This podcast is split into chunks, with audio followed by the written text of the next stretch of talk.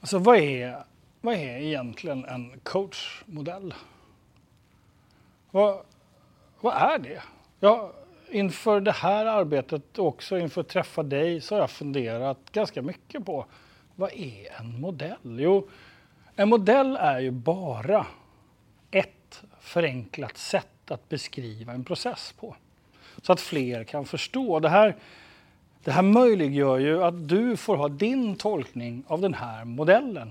Precis som jag har en tolkning av den här modellen. Och jag tänker på coachmodeller. Det finns mängder av olika coachmodeller. Det finns en modell som heter Grow som används ganska frekvent. Det finns en modell som heter Nöra-modellen som används också ganska frekvent.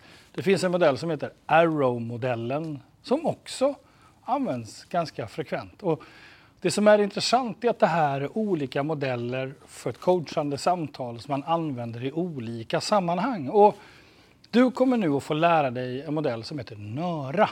Det finns många olika versioner av den. Och upphovsmännen bakom den här modellen det är Kjell Enhager och Magnus Kull. Två fantastiska inspiratörer som har bidragit stort till coachbranschen i Sverige. Och den version du kommer få höra här, det är min version utav den. För jag tycker att den är inte riktigt tillräcklig. Om man ska jobba med ett coachande samtal så kan man likna det här vid att sätta sig på en buss, att sätta sig på en resa tillsammans med någon annan. Och då är det ju ganska bra om båda två vet vart vi ska, eller hur? Den som ska köra bussen och den som ska åka med. Och Nöra, det, det, är en modell som jag anser är mer utav en sorteringsmodell än en coachmodell. En coachmodell är ju en struktur för att börja utmana. Men Nöra, den använder vi för att sortera saker och ting. Jag kommer strax till min kritik till Nöra-modellen. När man jobbar med Nöra så ska man komma ihåg att den passar och lämpar sig för många olika sammanhang. Det här är en struktur du kan använda dig av för att arbeta med en workshop, med din personal. Det här är en struktur du kan använda dig av för att arbeta med en, som en kreativ process för att få fram fler idéer. Det här är en modell som faktiskt flera företag använder sig av för att skapa en form av affärsplan och fokus framåt. Det här är också en modell som du kan använda i ditt självledarskap för att fundera över var befinner du dig någonstans just nu för att skapa en egen inre tydlighet. Tillbaka till min kritik då. Jag tänker så här. Om du och jag sätter oss ner i ett samtal tillsammans och du berättar för mig vad du har för utmaningar, då kan det ju vara så att du också har gått vilse i dina egna tankar. Och att det kan vara skönt med någon som frågar så här. Så vad är problemet egentligen? Vad är det vi ska prata om? Och att jag är nyfiken på vad är det egentligen du vill att vi ska prata om så att vi får fatt i din egentliga beställning. Jag kallar det här för att ta beställning.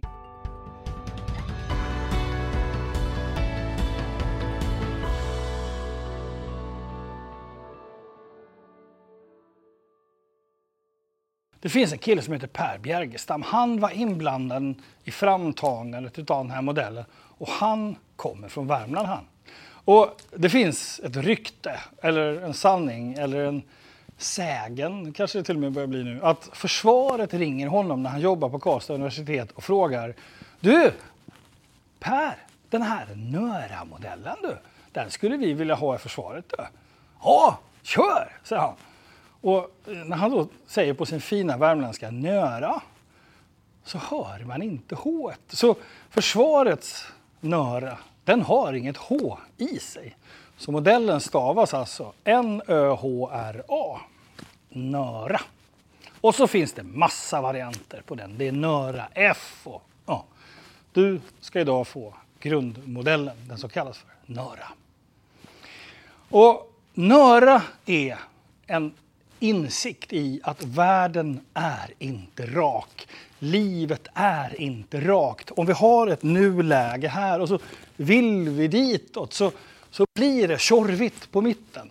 Det tjorvar ihop sig. Så när vi vill någonting och vi verkligen vill någonting baserat på var vi är någonstans så kommer både du och jag och vi tillsammans så kommer vi uppleva hinder. Det som står i vägen för att vi ska nå det önskade läget. Hinder. Och när vi upplever hinder så brukar vi tyvärr stanna där och så ältar vi våra hinder. Och vad är det man behöver för att bli av med ett hinder? Jo, för att bli av med ett hinder så behöver vi någon form av resurs. Vi behöver någonting som hjälper oss att bli av med hindret. Det var R. Och A.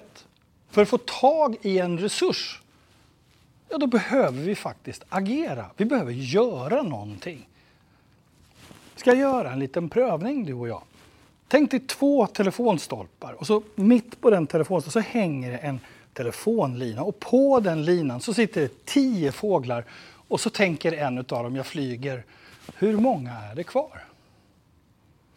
Du kanske svarar nio, att en flög. Du kanske svarar alla, för en började flyga. Då drog det med sig alla andra. Men jag säger det igen.